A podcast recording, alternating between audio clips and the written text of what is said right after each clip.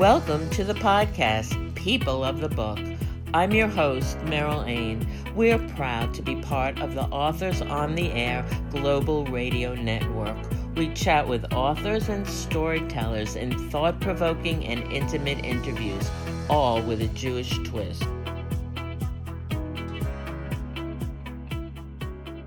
On today's program, I'm pleased to welcome Lois Schaefer. The author of two books, Lois has been a nonprofit administrator, grants writer, a human rights activist, and a lifelong gun safety advocate.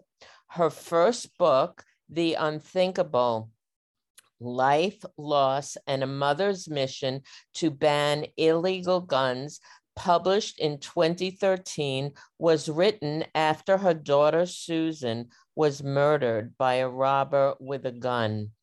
Her new book, From Bullet to Bullhorn Stories of Advocacy, Activism, and Hope, was published in April.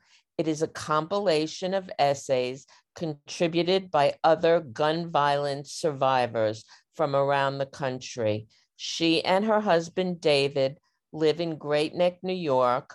They have a son, six grandchildren, and three great grandchildren. So, welcome, Lois. To thank begin, you. I want to thank you for sharing your story with us at a time when our country is grieving and grappling with the scourge of gun violence. You tragically lost your beloved daughter, Susan, to gun violence, and as a result wrote your first book unthinkable would you briefly tell us um, what happened to susan um, she lived in st louis and um, she came home from teaching and mm-hmm. shopping. She interrupted a burglary by two teenagers one in possession of a stolen handgun the shooter saw her, shot her once, she collapsed to the floor, and he shot her twice more. And that was it, all over. Oh my goodness. Ugh, how how how awful. Um, so I, I'm wondering for those who haven't read this book yet, could you just give us a short description of the book? And and I want to ask you, um, did did writing help you deal with this unspeakable grief that you had? Um, yeah, the the unthinkable. Of course, it was life loss and a mother's mission to ban illegal guns. That was that was it. That was the point, you know, of it. It's a it's a personal story regarding the loss of my daughter or our daughter. The book tells a story from various points of view from the people who knew her. Um, and by the way, we called her Susie. Uh, the people who knew her, family, friends, it would create a vivid picture for the reader regarding such a devastating loss. It also describes her as a human being in the true sense of the word. The tendency when somebody dies is to make them an angel. That's mm-hmm. not human.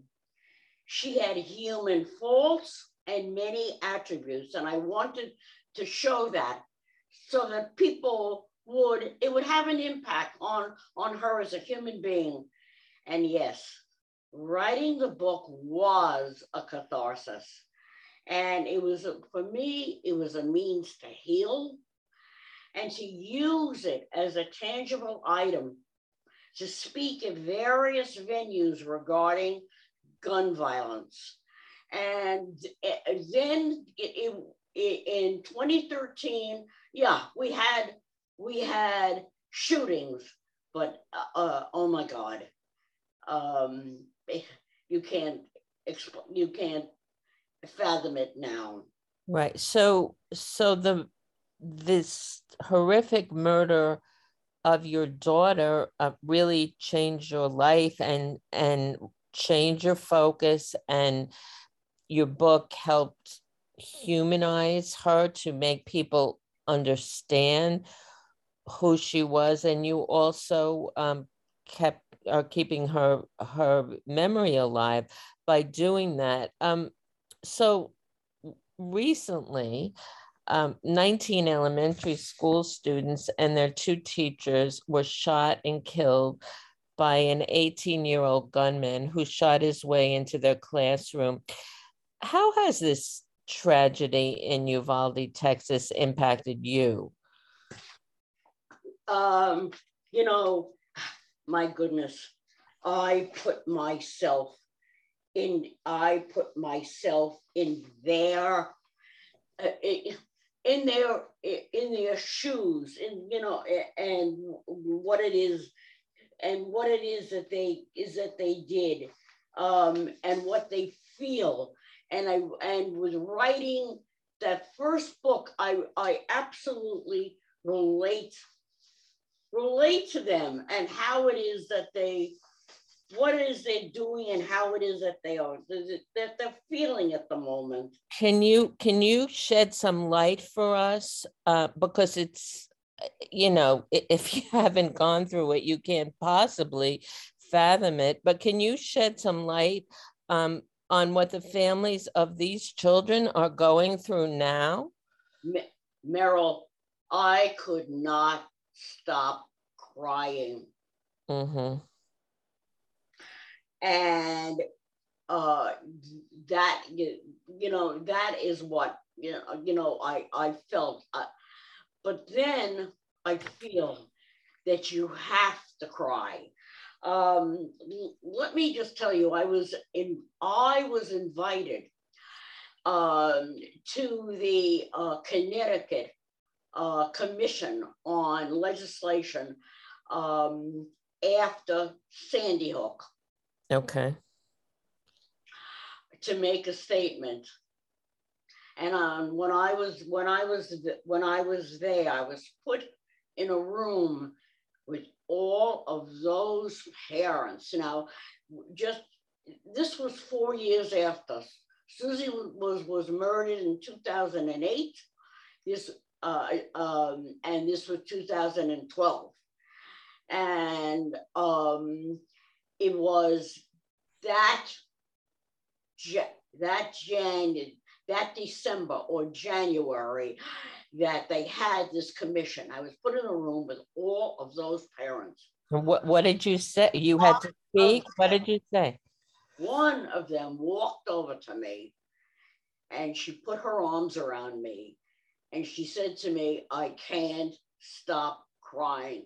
I mm. said, You have to, you must. It is your, it is a healing process. And that's, you know, that's what you do and then you don't move on, you push on. Mm-hmm. Um, so your your new book, uh, from Bullet to Bullhorn, features stories of 18 uh, survivors um, whose uh, family members were murdered uh, by by gun violence. Could you could you tell us a little bit about this book about the new book? Sure. Um, I uh, uh, after the unthinkable if the unthinkable was published. Um, well, I, I have been a gun, you know, I've been a gun safety advocate my my my entire life, as you know, as you would, you know, you had said. Um, and I realized that there were so many other people that around the country and um, who are survivors like me. Yes, they talk, once there is a mass shooting, it gets into papers right away. But then there are others I want to say single shootings, all right? mm-hmm. Right. And what it, you know, there are other stories besides massacres. Right. And um, it, right after Newtown, um, it, um, Moms Demand Action, you know, was formed, and they have had a march across the Brooklyn Bridge.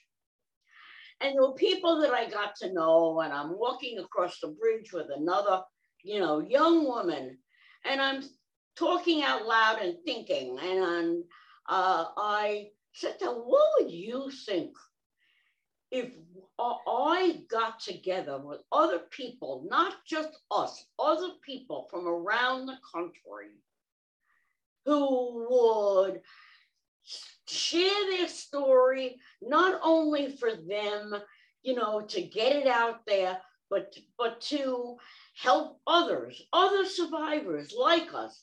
Mm-hmm. See, that's a great idea. I have 11 women.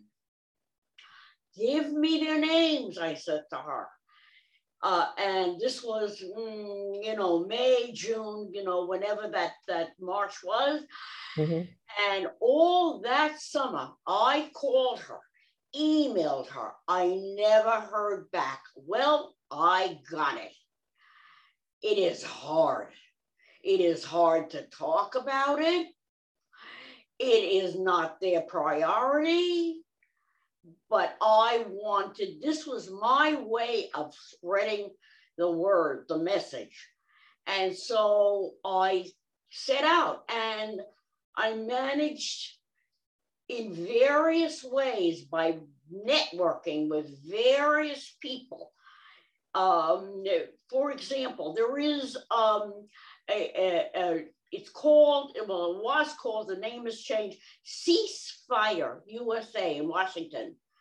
And this, I was put in touch with her by Andy Pelosi. Andy Pelosi, no relation to Nancy Pelosi, heads this group called uh, uh, um, gun uh, gunfreekids.org. Goes around the campuses and and and he talks about gun violence on campuses. Okay, mm-hmm. so between them, I was able to reach out to other people from around the country. So, so yeah.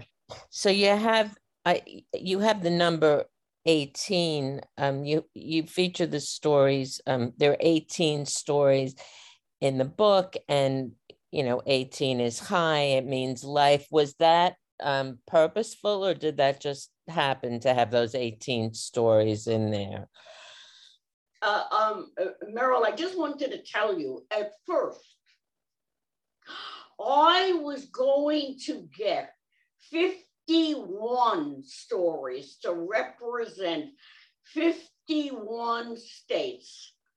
Long story short, the rabbi, Shaul Praver, the, the, the, the, the Newtown rabbi. Yeah, I want I want to get to him in in a minute. Okay. Um, uh, I had a conversation with him and with Elliot Fineman as well that I was put in touch with. We had a, a telephone conference, and what they said to me, Lois, too much. So I, at the time, I was talking to them, and I had about 12 or 13.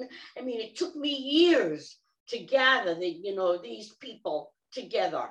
How, yeah, how long did it take you to to uh, get all these essays and put the book together and publish it? How many years?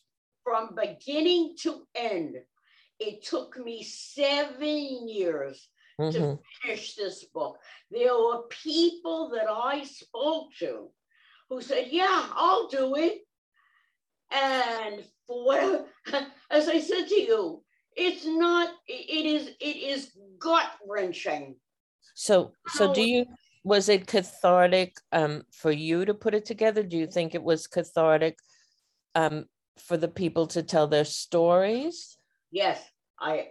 Yes, it was, and in some uh, in some way, you know, there were people when I finally got them. I mean, there's a there is a wonderful woman in Providence, Rhode Island, who has kept saying to me, Thank you, thank you, thank you. She lost her, her son.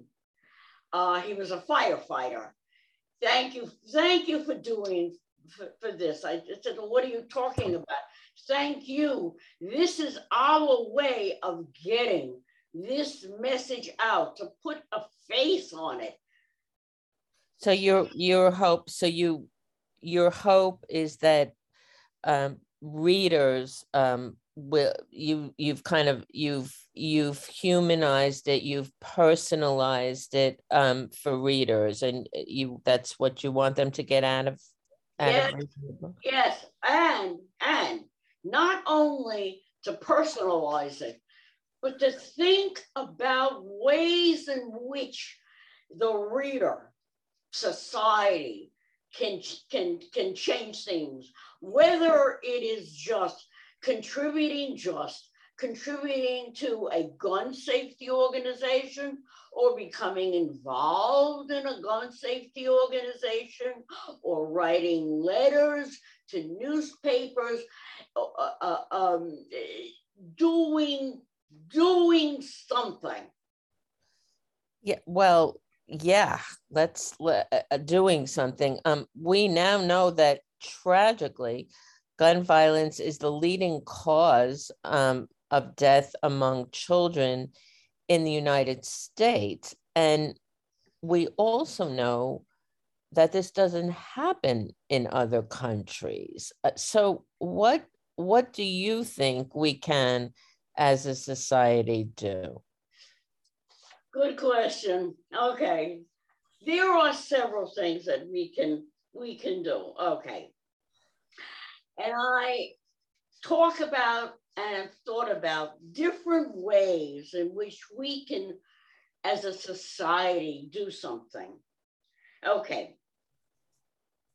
Um, first, uh, uh I just want to want to say yesterday in the New York Times, uh, there was a wonderful article by Nicholas Kristof, and he, you know, he was talking about things that I have that, that I have thought talked about, and I think it, it would be great for people to read that. So, leg- legislatively, ban assault weapons, create stringent background checks uh, um, red flag. Uh, can you can you explain what what red what that means? Red flags.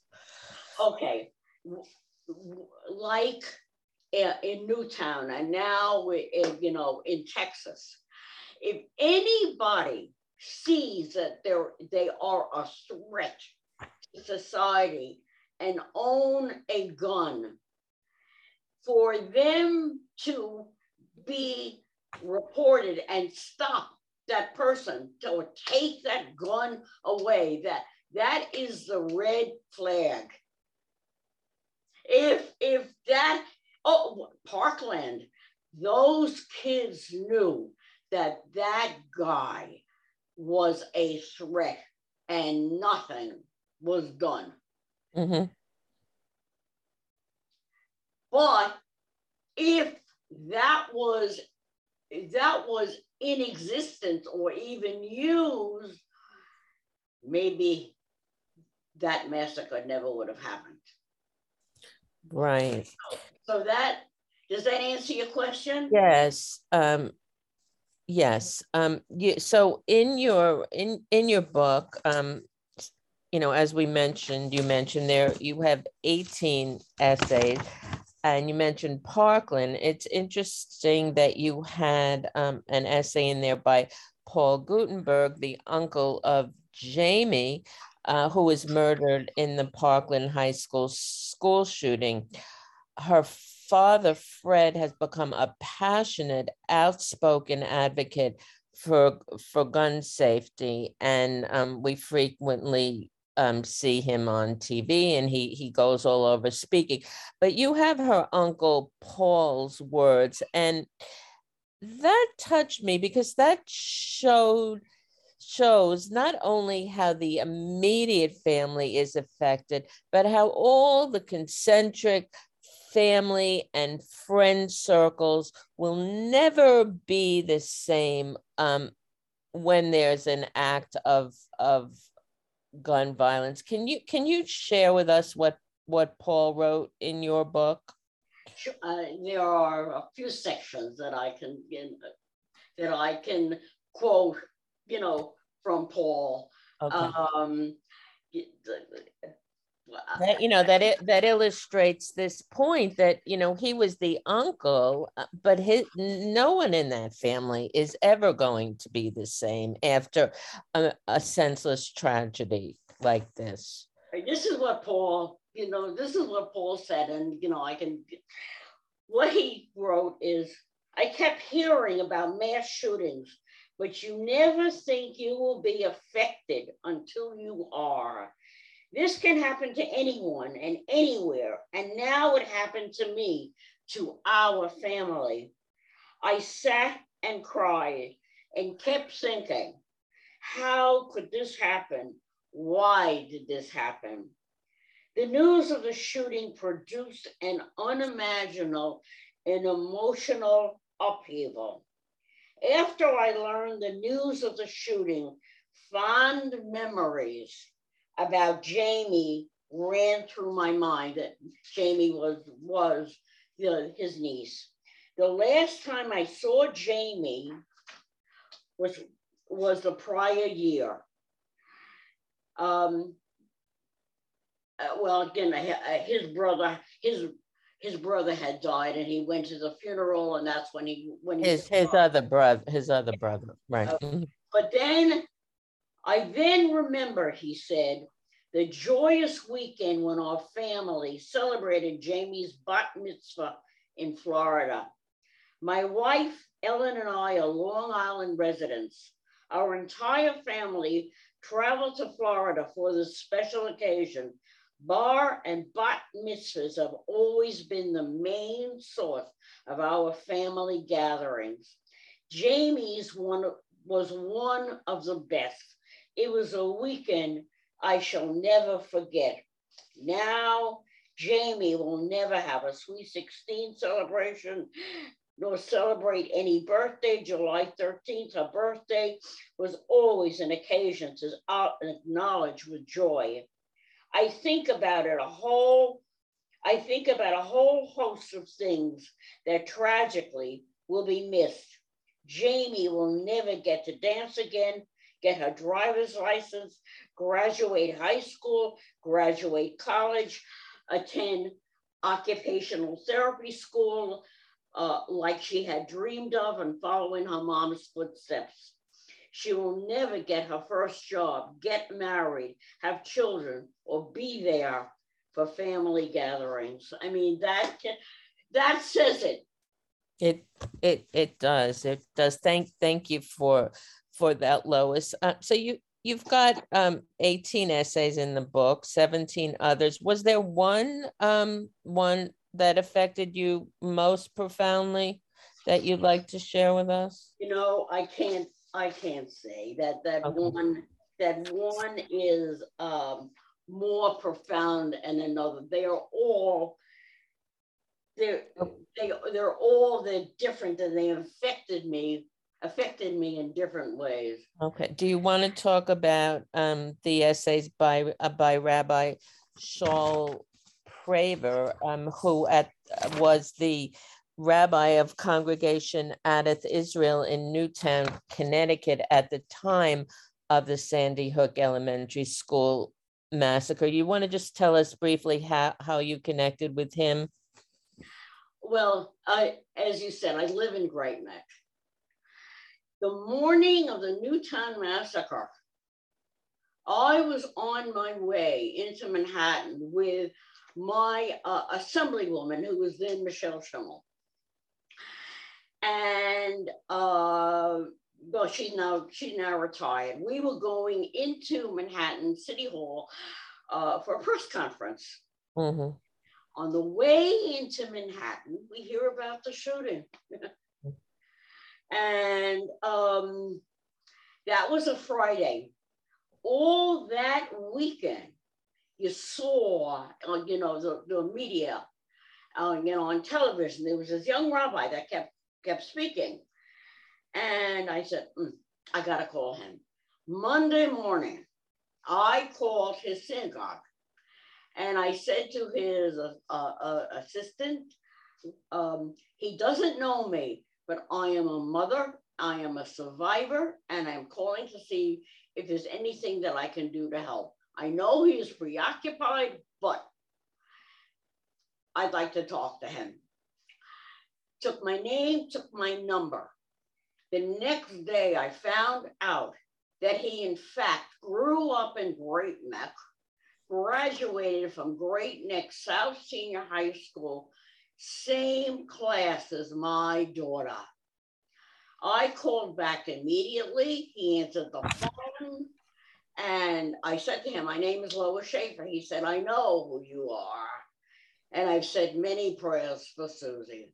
Wow. So that is how, you know, I first really got to, you know, got to know uh, Shaul. Since then, we have connected a great deal. We've been, you know, at uh, on panels together, and we talk um, quite often.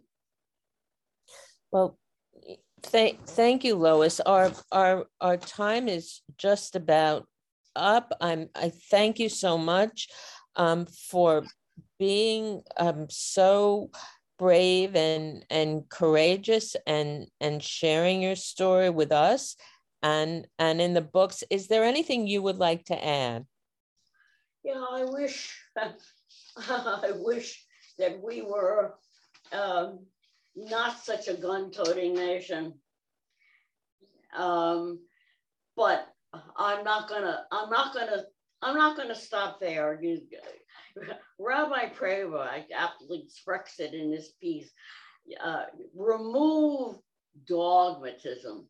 He said at the end of the day, good old fashioned heart to heart conversations, even with those that you don't agree with, somewhere there is there could be a meeting, you know, a meeting of the minds. I don't know, will it happen?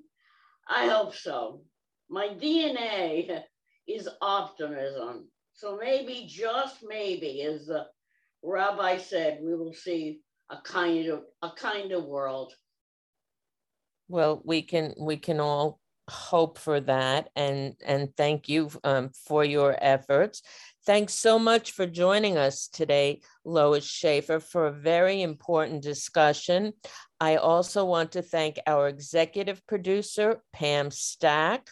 People of the Book is a copyrighted presentation of the Authors on the Air Global Radio Network. Please visit us and like our Facebook page, People of the Book. I'm your host, Meryl Ain. For more information about my books and writing, visit me at merylain.com. Until next time, Please join us on Facebook at Jews Love to Read and read a good book.